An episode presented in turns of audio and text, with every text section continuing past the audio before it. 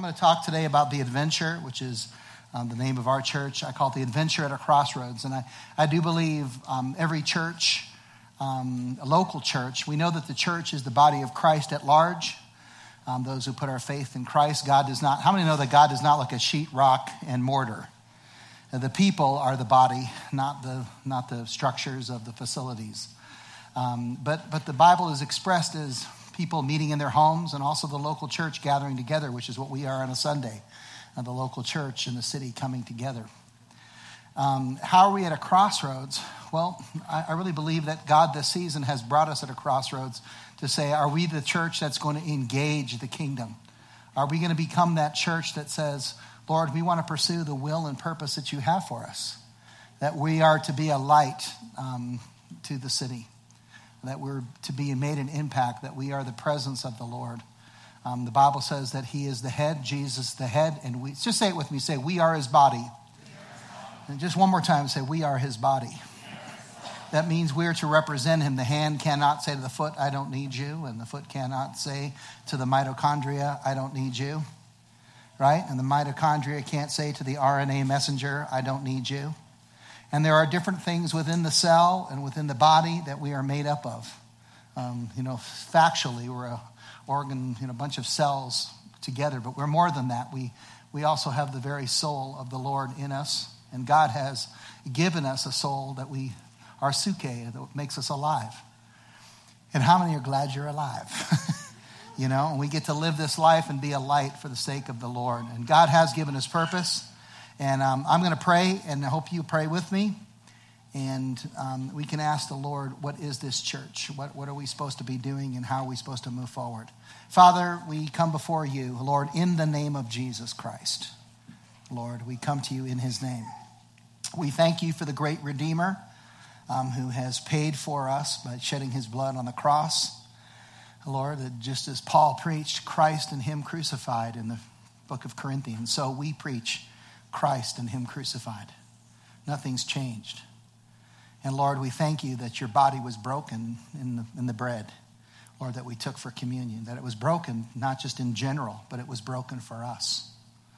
And Lord, we accept that forgiveness, that redemption. And thank you that you came in the flesh, Lord, and your blood poured out in reality and we drank the wine. And Lord, now we put our hope in you as the body of Christ. Lord, not in its totality, but in its local expression. Lord, that we would become like you and shine like you. We're grateful for the forgiveness of sins, but Lord, we also want to walk in the paths of righteousness. Lord, we want to represent your life. We want to be life givers. Lord, and so I pray, Lord, as we talk about these scriptures today and moving on in Matthew 16 and 13 that you would make that and Ephesians come to life. Lord, let those books come to life in us, Lord. Let your word ring true. And I pray for every family represented here, Lord, that you'd pour out your life and your grace and your mercy and your peace upon them. And we just receive the peace of the Lord. Just say, Lord, I, I take your peace. He doesn't give as the world gives, He gives without asking in return. Just receive the peace of the Lord, the grace of the Lord. Maybe you've fallen short this week and you need God's grace. You say, Lord, teach me to walk in your ways. And Lord, we receive your love. You love us, Lord, with an unending, everlasting, eternal love. Lord, and who can separate us from that love of God that is in Christ? Nothing. Nothing can separate us from that love. And we're thankful, Lord. So pour into us now, make your scripture come to life. Lord, fill us with your life in Jesus' name. If you agree, can you say amen? Amen. amen. You know, the early word church really comes from the word, it's two Greek words. Can everyone say the word ek? Ek? It's not oh my heck, by the way. It's ek. Again, ek. Ek, ek means out, or, you know, or from. But, it, but in this case, it's clearly out. Out. Ek. And can everyone say ecclesia? Ecclesia ecclesia is a, um, a certain um, a term, um, adjective, or I'm sorry, a term from the word, the root word kaleo, which is the word called. It's in its plural form. Ecclesia or ekkaleo means, can everyone say called? Can everyone say out? Say, I have been called out. I have been called out. You know, the word election that you see in the scripture is also spoken like that, but it's, it's spoken out or selected out or chosen out. And, and when God says he took his church and he called them out of darkness and into light, how many are thankful that God called you out of darkness? Amen. We'd be stuck in that same stuff that we're in, but God is a delivering God. Some of you might be in the midst of the darkness getting called out. And our prayers go with you. Let the Lord bring his truth and his grace to you. He is truth and grace. And then bring you to the fullness of the light. All of us are in transition and process. Would the church agree with that? That we are in the process. We are not perfectly holy. We are not exactly like Christ. But when we see him, we shall be like him. You know, in an instant, we shall be changed. But right now, we're being conformed to his image, but yet we have a uniqueness within us, the same uniqueness that God has within him, he has put in us. So we individually are not the same. Just turn to someone next to you and just say, I'm glad I'm not like you. Go ahead. It's true. Wouldn't it be a bummer if we all looked exactly the same and we all had the same thoughts at the same time? And everything that happened to us happened at the same time and we responded in the same time? And it was just, you know, we were just a bunch of clones, you know, hello, I am I am a robotic person. Welcome. Do you praise the Lord? Yes. Praise the Lord. You know, we just be these robotic figures. Aren't you glad that God made us individuals? You know, and we are unique. But there is another element or expression that is said in the, in the life of the New Testament. And that is that the New Testament church isn't just a bunch of unique individuals, that it's also collectively considered a body and sometimes called a, a harvest or sometimes called a field or sometimes it's called an army or it's his people. We are his people and we belong together. Amen? Now, it doesn't mean we all want to live at your house. Okay? That's not, the, that's not the answer. We have our individual houses and we live together, and there's a dynamic of the kingdom that's in your house when you're with the Lord. And there's a dynamic of the church that's just you. You are church. But we also are church. And that's the expression I'm going to be talking about over the next three or four weeks to really dig into the New Testament and what it says in the Old Testament as well and what it's pointing to is it's pointing to. But say it with me one more time. Say, I am called out. I'm called out. That's the church. I, because I think, you know, I, I think of our modern day. Excuse me. Could someone grab me water, like a small thing of water, if you wouldn't mind? I think what we think of church is the building or the structure. Like, are you going to church? And you go, yeah, I'm going to church. It's kind of like you're just this human being and you go to this governmental nonprofit organization called the church. And, and you know, we kind of serve the church. Oh, hi, what's your name? Want to go out? oh, that's my wife. Never mind. Sorry, that was holy then. We are the church. Amen? Those who have put their faith in Christ. And you may not know it. Maybe you've put your faith in Christ and you say, well, I'm not part of the church. I'm just my own entity. But you're not. You may think that, but just because you think it doesn't make it so. It may make it so in your mind, but in truth and before God, it's not true. We are part of the church together. And the church is not the building, it's not the facility, it's not the adventure church. It's not just this location. The church is the people gathering in this structure. You know, we here together are the gathered church. Do I hear an amen? amen? And this is what we are, and we are called to be a light. You know, many times people will say, Jesus, please, I need, I'm praying that you would come here and do something. Just say it with me. Say, we are here. We are here. We are his body. We are to be a reflection of who he is. You know, Lord, bring healing. Why don't you pray for him and bring healing? You are the life of the church. Bring comfort. You bring comfort. You are his body right there. Amen? Amen. How many believe this to be true? The New Testament teaches this, okay? So we want the Lord. So I'm going to start off with Ephesians just to get us started, and I'll kind of have this ringing through. You can put on that next text. And then I'm going to be walking through Matthew. Um, I'm going to be building on where I and Jody were in Matthew from the last few weeks before we left. Oh, I should say this. We went to Florida. By the way, we didn't spend the time at Disney World. We did spend one evening there in the Magic Kingdom. and looking at all the faces of the kids, it didn't look that magical to me. When I, walked in there, it was kind of like, you, know how you go there and it's kind of like, you see the rides and stuff, but it's like 90 minute wait. You're like, and this is how the parents are. And we, we got there at like six or seven at night. So we're like ready to go at seven o'clock and going, I think the parents are going to die out right around six o'clock. Right? And you can see it, the parents are holding their kids and the kids are. And then you get on a ride that's like three minutes and you see little animated figures doing this. Look at Johnny Depp in the Pirates of the Caribbean.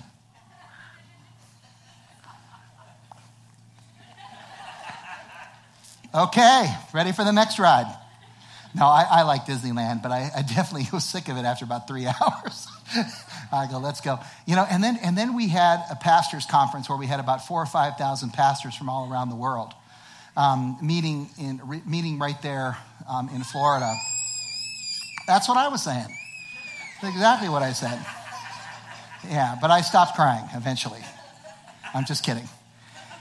And, you know, we had pastors from, you know, New Guinea, from Haiti, from the Dominican Republic. You know, we had the leaders of uh, the, the Ghana church. You know, they actually are having church right there in the capital of Ghana, you know, right in the Capitol building. They have a whole big Christian church right there meeting. God is doing amazing things all around the world. In Brazil, you know, we have thousands of church churches. In Indonesia, you know, we have like almost 10, 11,000 churches over there and it's growing like a weed. It is amazing. Do you know that the kingdom is advancing like crazy all around the world? The one place that it's a little stagnant is America. Did you know that? It's funny because we sort how many believe that God can do miracles? And he did miracles in the New Testament. And, and, and I was, we were talking to a pastor, uh, John Bevere. He was one of the leaders um, that was spoke one of the sessions, a morning session. I can't remember which one, but um, he was talking about how he was praying and he was seeing God do all kinds of things in these third world countries. But then when he comes to America, it reminded of him of when Jesus kind of walked to the city and said, you know, he didn't do many miracles there because there really wasn't a lot of faith. Not a lot of people expected much because they go, oh, that's Jesus again, isn't it? You know, we know him, isn't he? The, isn't the guy who fixed our table? You know, he's that carpenter guy, right? And, and it's kind of like he's saying, in, you know, in America, God comes to heal headaches. In Africa, he heals blind eyes. How many want to just be hungry for the things of God? I'm not talking about being a fake church movement and just contending for the emotional and, you know, and, and just going off the deep end. I'm talking about just knowing God and expecting God to do great things. Isn't our God great? Isn't he awesome? And, and this, is, this is really at the heart of, of our, our um, weekend. And so we, we, you know, basically got to worship with about four or 5,000 pastors, like I said. And it's great worshiping with a bunch of people that are all sold out uh, for the kingdom and, um, and just leaders around the world. We had a great time. But I'll tell you what, it's good to be home. Well, as soon as we flew into Utah, I said, oh, thank God I'm home. Now I know what hell's like after being in Florida. I'm just kidding. If you're from Florida, I didn't mean to insult you, just your weather. Because as soon as you walk out, you got to take another shower. I don't know what it is. It's just, uh, you just walk out there and you're going, what, what's, there's something in the air. It's like, oh my gosh, is there something here? That's what I felt like. All right, now that I've insulted your home state. Ephesians 1:18 having the eyes of your heart enlightened that you may know what is can everyone say the hope the hope the hope to which he has can everyone say called you say I am called what are the riches of his glorious inheritance in the saints and what is the immeasurable greatness of his power toward us who believe? Think about that. Glorious inheritance, immeasurable power, according to the working of, can everyone say, his great might? right? That he worked in Jesus when he raised him from the dead and seated him at his right hand in the heavenly places. How many know that the scriptures also say that we are seated in Christ in heavenly places? How many know that? It says right there, it says it in the scriptures. And it says, far above, can everyone say, all rule?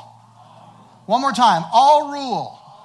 All rule and authority and power and dominion and above, can everyone say every name? By the way, there is power in the name of Jesus, isn't there? There is power in the name of Jesus. And it says, above every name that is named, not only in this age, but also in the one to come. And he put, can everyone say all things? Under his feet. Listen, and gave him as head over. One more time. One more time. To who? One more time. To the church. Amen? This isn't given to some great para church marketing department. This isn't given to Let's Free the Slaves Foundation. This is to the church. This is the promise. All things to his church, which is his body. If you think about it, we are his body. It's a scary thing, isn't it? Go, what are you? I'm part of the body of Christ. You know, it, it, it feels like we don't look good enough, except for the fact that it says, even in Isaiah, says there was nothing found in Christ's appearance that attracted us to him. That's one of the most remarkable things in the scripture is that, do you know that Jesus himself, when he was on the earth, wasn't attractive? You know, because, you know, I, I, go to these high school things and you hear young girls or young boy, young, young men, and they go, boy, she's cute or he's cute. Yeah, well, you like them because they're cute. But what if Jesus is not cute? I mean, what if an ugly Jesus comes up here? And he doesn't have that long hair that you see in the paintings that don't look anything like him, right? You know, he, looks, he's a small, he was probably short, he was Jewish, he probably had dark skin, dark hair. He probably had a lot of hair there. Probably had, didn't have this perfectly parted in the center, long surfer Jesus look, right? You know, cowabunga surfer, you know, Jesus. Get you waving, you're sitting on heavenly places, right? That's not the one. So say it with me. Say, we are his body. We are his body. And, and so we are the different parts. We're meant to work together. And, and, you know, it always dawns on me because whenever, you know, when you're just normally week to week, you spend time with your family, um, you know, hanging out with them. But we were all in one room, so we were with each other all the time. One of the things that reminded me of is our family is a lot better when we're all together more often. Do you think that's true of you? And our, I really believe that the body of Christ needs to take this seriously. We need to be the presence of Christ to the city, to the people around us, and all the different expression. All things to the church, which is his body, the fullness of him who fills everything or all in all, everything in every way, it says, for those of you have the NIV. Okay, number one, let's talk about this church. Number one, God plants his church.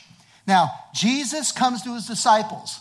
He's done some miracles. We're already here in Matthew 16, 13. I'm going to backtrack to Matthew, um, where Jesus is kind of beginning to explain the kingdom of God in a few minutes. But this is the very first place that the word church actually shows up.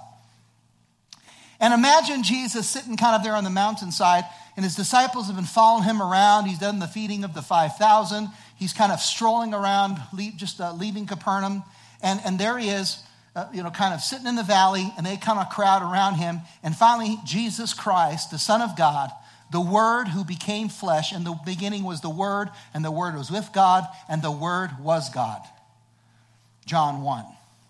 And he says, Who do people say the Son of Man is? He goes, I want to know what everyone else is saying. What are they saying? And they answered him, and they say, Well, hey, some say that you're John the Baptist, because they know that he died. And maybe he's the reincarnation of him. he goes, Others say that you're Elijah, like a great prophet from the past. You know, Elijah, you know, parted the waters, did all kinds of, you know, trapped the prophets of Baal, you know, led the children of Israel into times of promise. Great discipler.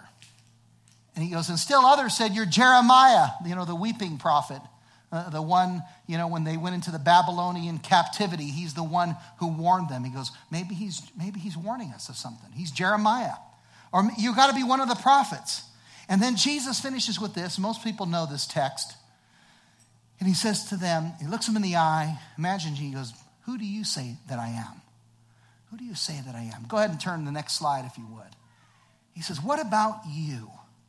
Who do you say that I am? When you see the picture of who Jesus Christ, not the photo, but the depiction of who he is and what he was. And Simon Peter answered, and if you know me, this is one of my favorite texts in the New Testament. He says, You are the Christ, which is the, the Hebrew equivalent there of Messiah. You are the Christ, the Son of the living God. When you see the word like Son of Man, it, it, it, it's a translation from the Hebrew Ben Amani, which is the human being. You are the human being who is the living God. You know, in, in theological terms, it's called the hypostatic union. He is fully God in fully man. And he says, You are the Christ, the Son of the living God. And listen to Jesus' replies. He says, Blessed are you, Simon, son of Jonah. This is Peter, Simon Peter. Listen to his answer. This was not, for this was not revealed to you by man. He's go, you didn't hear this from your dad. Your mom didn't tell you this. You know, you're, you didn't hear this on the Judaic news. You did not hear this, read this in the paper. This was not revealed to you by any human, but this was revealed to you by my Father in heaven. That's a big statement. This was a divine revelation, Peter. Look at how he, how he introduces it. Blessed are you. You're blessed. How many want to be blessed? You know, did Peter seek out the blessing or did God give the blessing? He just gave it. And he says, And I tell you that you are Peter. And that, that word Peter there, it just means little stone. You're, you're like the little stone, but on this rock, on this bedrock of what just happened here, you know, on this bedrock of what you just spoke, that the blessing of the Father comes by revelation of who I am. He says, Can everyone say it with me? I will build my church. And by the way, whose church is it?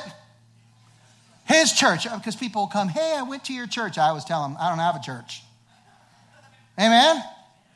You know, I'm just another role like you are in this church. Okay, this isn't the Eric and Jody Van Ree church. We don't have a church. I'm the loser who got saved. Amen. But Jesus says, on this rock, on this foundation, I'm going to build my church. And I love this because financial institutions are going to fall, banks are going to fall, countries fall, America will eventually fall. But I'll tell you something the gates of hell will not prevail against the life of the church. The church will stand. And sometimes people tell me, remember when the church failed? No. The church did not fail. That's why we're here and still here. Amen? Because the church of Jesus Christ, the followers of Jesus Christ who put their faith in Him, who have this revelation from the Father that Jesus is the Christ, the Son of the living God, will stand. And as Jesus said, and I believe Jesus when He speaks, don't you? he says the gates of hell will not prevail. It will not overcome. It will not conquer. It will not take down. Okay, get the Amplified Bible and you'll see all the derivatives of the functional domain of that word there in the Greek. It will not overcome it. It will not prevail against it. It will not destroy it. It will not tear it down. It will not dissipate it. It will not make it transparent. It will prevail. It will overcome. How many say amen? amen? Listen, the Lord plants the church. It's the way it is. Now, number two, and this is important the church is surrounded by weeds. If you have a New King James or King James Version, um, they will translate that in Elizabethan English to be a tare.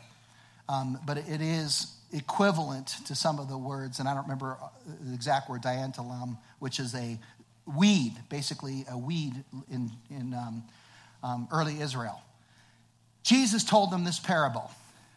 The kingdom of heaven is like a man who sowed good seed in his field. So imagine you got this field, and Jesus is saying, I'm trying to explain to you what the kingdom of heaven is like. He goes, It's like this guy, it's his field. Whose field is it? It's his field, right? Can everyone say it's his field? And he has this seed. Is it good seed or bad seed? It's good seed. And it says that he plants the good seed in the field. Now, I'm going to tell you what the field is, is because his disciples aren't going to ask what the field is. They want to know what the weeds are. He's going to talk about the mustard seed. He's going to talk about the leaven. He's going to give like seven analogies, but his disciples are only going to ask one question, and their question is, What are the weeds? That's what we want to know. Okay? So he plants these seeds first, and the Bible says that the field is the world. So the king, the Son of Man, is planting the good seeds in the field. That's what he's doing. And it says, But while everyone was sleeping, his enemy came and sowed seeds among the wheat and went away. So, an enemy of the owner of the field, he's his enemy. And he says, Okay, I see the good seed. I'm going to plant something else. And right where the good seed is, he started planting bad stuff. And he just started planting this seed. And Jesus is going to explain that this is the enemy, the devil, that is planting it. And it says that the ones, what he's planting, are the sons of the evil one. He plants those amongst the good seed and the good grain, that which will produce fruit. Now, this is what's interesting. It says, when the weed sprouted and produced grain. Now, you don't see the weeds appear until the, the wheat starts producing grain. Something happens, and I'm going to tell you this. The wheat and the weeds look almost virtually identical. If those are familiar with this, they look the same. You cannot tell the difference was. Even with colors, there's a yellow and there's a green, but, but you'll see that they look the same. It's not till the one blossoms and produces fruit that when the fruit comes, the stalk of the, of the wheat starts to bend and it kneels down. Some see that as a spiritual picture from the Old Testament where the wheat bows before the Lord in humility because of the fruit that the Lord has produced. And how many know that we're saved by grace through faith? And this is not of ourselves, it is the gift of God. But we are prepared beforehand, his workmanship. In other words, He has given us the grace of fruitfulness. I come, Jesus says, that you bear much fruit. How many know that the Lord wants us to produce fruit? And how many know that He's the one who does it? How many say amen? This is the, called the grace of God. And, it's, and it says, as soon as, the, as soon as you start to see the wheat bend, you'll see that the fake ones, they stay the same. They look the same. They look just like the baby wheat does and the baby tares, they look exactly the same, but when the wheat starts to grow, it continues to look like a baby, except that it's there's because there's nothing in it, there's no fruit to carry it, it ends up taller than everything else. It's like it stands above the stalk. I'm going to show you some pictures of it. It's like it looks like it's really important, has all this influence. But the fruit, the grain that's producing fruit, starts to bend and hang like this. And you'll see that picture because it's producing more. And think about all the times when the Lord says, Be fruitful and increase. I want you to multiply. And it's not just about having more kids, it's talking about God saying, I built you to reflect me, to, to, to display Jesus Christ to the world. How many say amen? That's why it says, verse 26, when the wheat sprouted and produced grain, can everyone say, then? Then the weeds appeared because they looked the same. Then the minute the grain appeared, or the cereal, it just, I wonder if it was frosted flakes. It could have been. No, probably not. As soon as it bent down, then you could tell where the wheat is. It appeared. There it is. There's the weeds. And it says, the owner's servants came to him and said, Sir, didn't you sow good seed in the field? I, I thought you, I saw you. You were planting good seeds in the field. Where did the weeds come from? You can put the next slide. And this is the owner replying An enemy did this. The servants asked him, Do you want us to go and pull them up? You want us to, to just go out there and dig the weeds? And, he, and he's saying, No, I can't. The root of those weeds and the root of the wheat are intertwined amongst each other. If you pull the weeds up, you are going to kill the wheat. How many are with me so far? How many want to make sure to go, I am part of the wheat field, sir? How many say amen to that? Okay? Because this is not a, not a, this is an honest picture, and, and we're not going to pull punches here because it's in the text, and so let it be.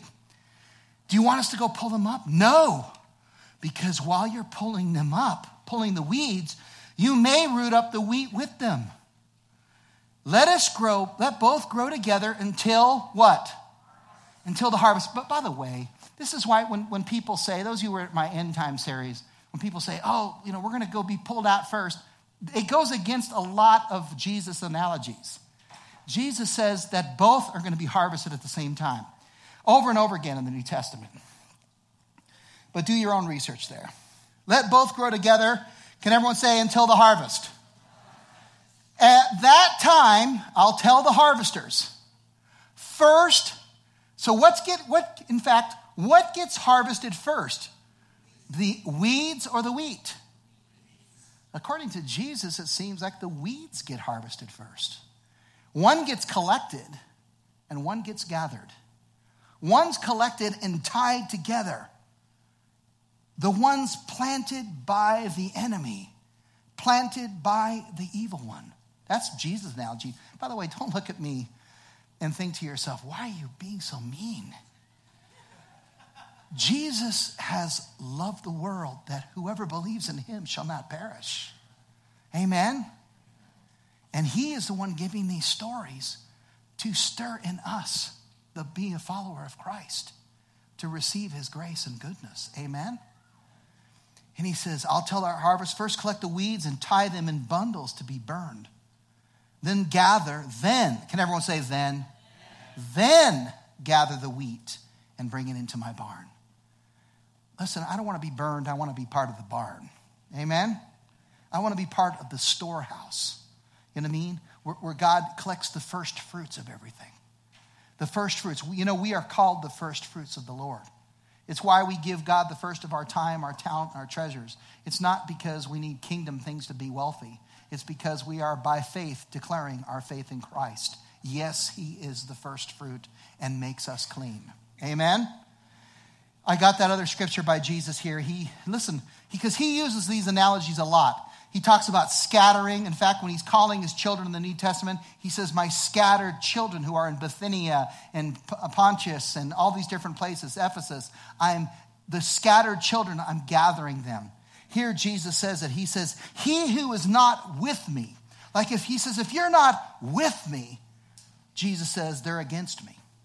Whoever is not with me is against me. I've been against God, you know, and then God called me to Himself. Praise God. Amen? And I always think God finds the biggest loser he can find and he puts him on the stage, doesn't he? He goes, Man, if this guy can come, he can find you, anybody can. Amen?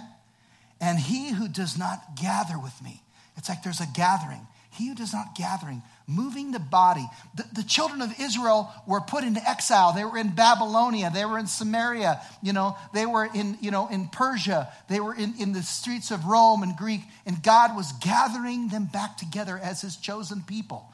This is my royal priesthood. You're a chosen nation. And he's gathered them together.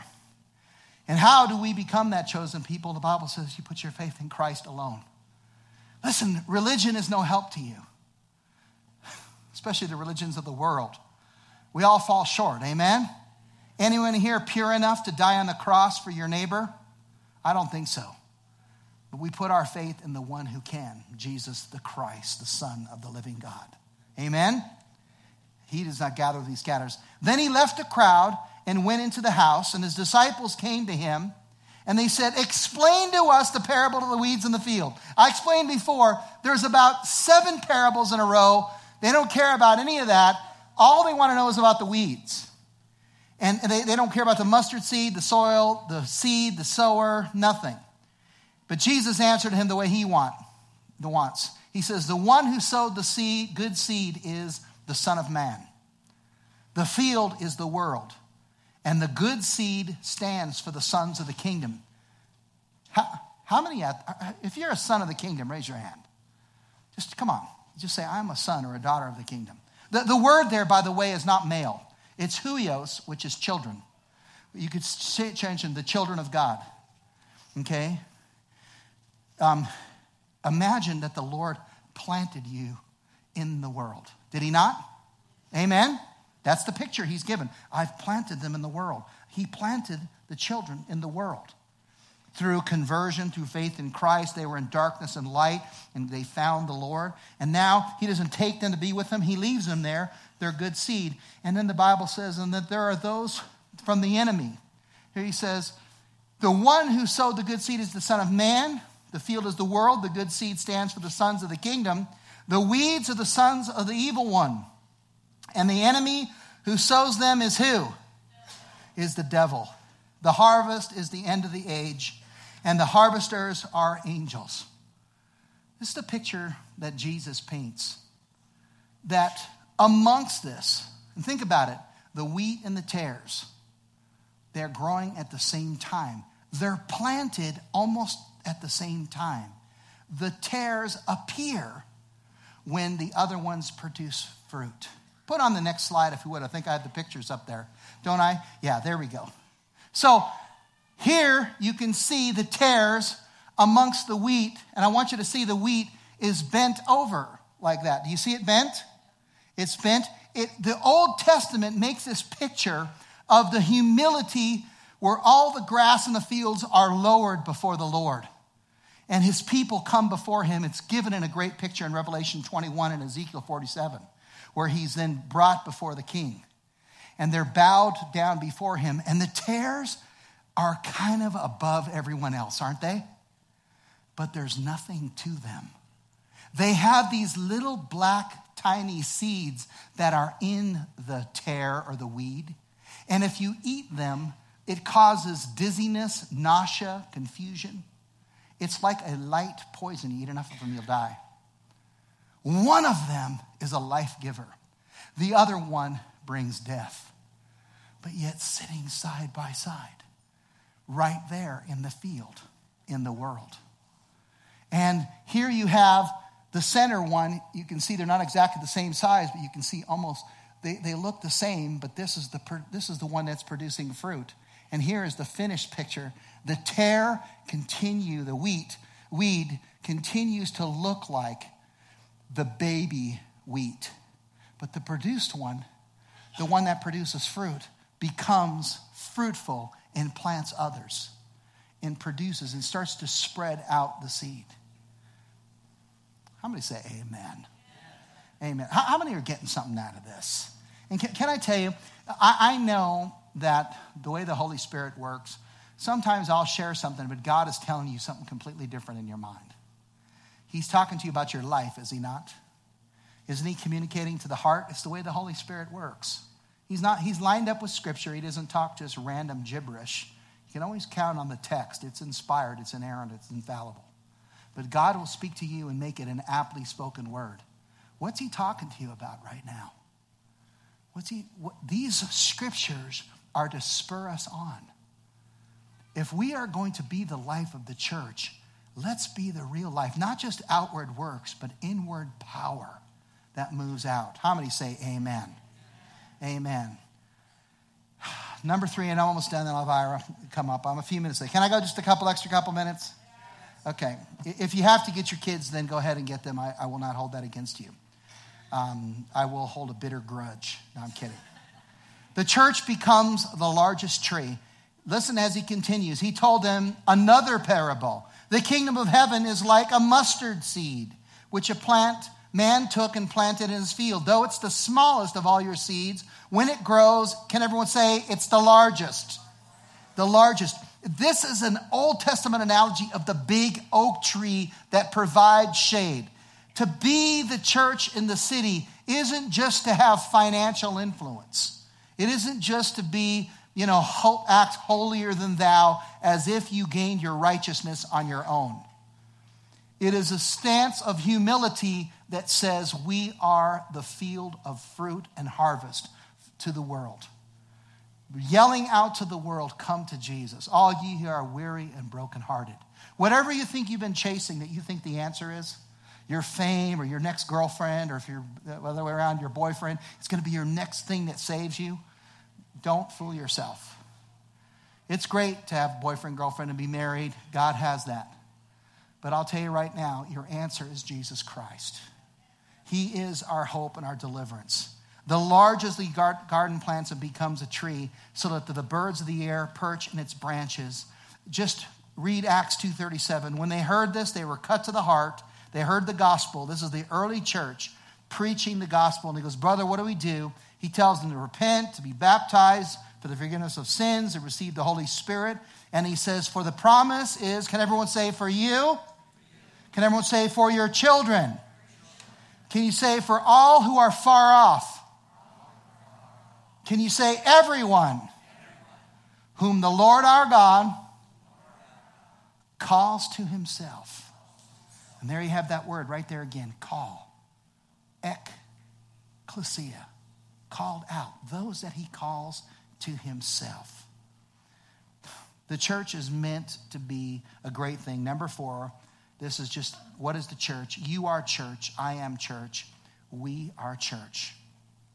I'm going to read this, my last verse, and then we're going to close. All right, you can come on up. For I know the plans I have for you, declares the Lord plans to prosper you and not to harm you, plans to give you a hope and a future. This is the end of the really the beginning of the prophecy, beginning spoken with Daniel, now coming through Isaiah and Jeremiah. A conquered nation, Jeremiah is in captivity, and he's speaking these words of life. And it's not going to happen now. In fact, God calls the false prophets out by them telling the people, we're going to be free in a couple years. And he's going, no, you're going to be in captivity for 70 years. That's how you're going to do it. No false prophecy here. 70 years you're going to be in captivity. But then I'm going to break you out. And then we know that Christ's going to come from that seed. But this is fulfilled in our New Testament. We become these people. Plans to prosper you, not to harm you, give you hope and a future. Can I just encourage you? God does not want to harm you. God wants to give you hope and a future. He knows you, He knows your soul. He wants to bring freedom and deliverance. His commandments are not there to be brutish instructions, but a guidepost like Google Maps helps you get where you need to go. He gives you these commands so that you'll find life and enjoy it. Amen? And it, listen, I'm all right here done. You will seek, he goes, then you will call upon me and come and pray, and I'll listen to you. You'll seek me and find me when you seek me with all of your heart. I will be found by you, declares the Lord, and will bring you back from captivity. I will, can everyone say, gather you? I will gather you from all the nations and places where I've banished, scattered you, declares the Lord, and will bring you back to the place which I carried you in exile. I want you close your eyes, and we're going to respond here. Father, first of all, Lord, I know that this is a serious word.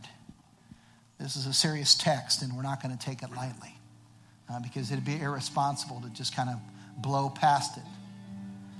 And Lord, we're not going to put our hope back into our own works as they somehow um, defy the book of Galatians, which says we didn't receive the Spirit by what we did, by what we believe. We put our faith in you. But Lord, I, I want to say, Lord, that you are calling your church to rise up in humility to rise up in fruitfulness. There are many of you have walked with the Lord for a long time, but you've just been attending a church.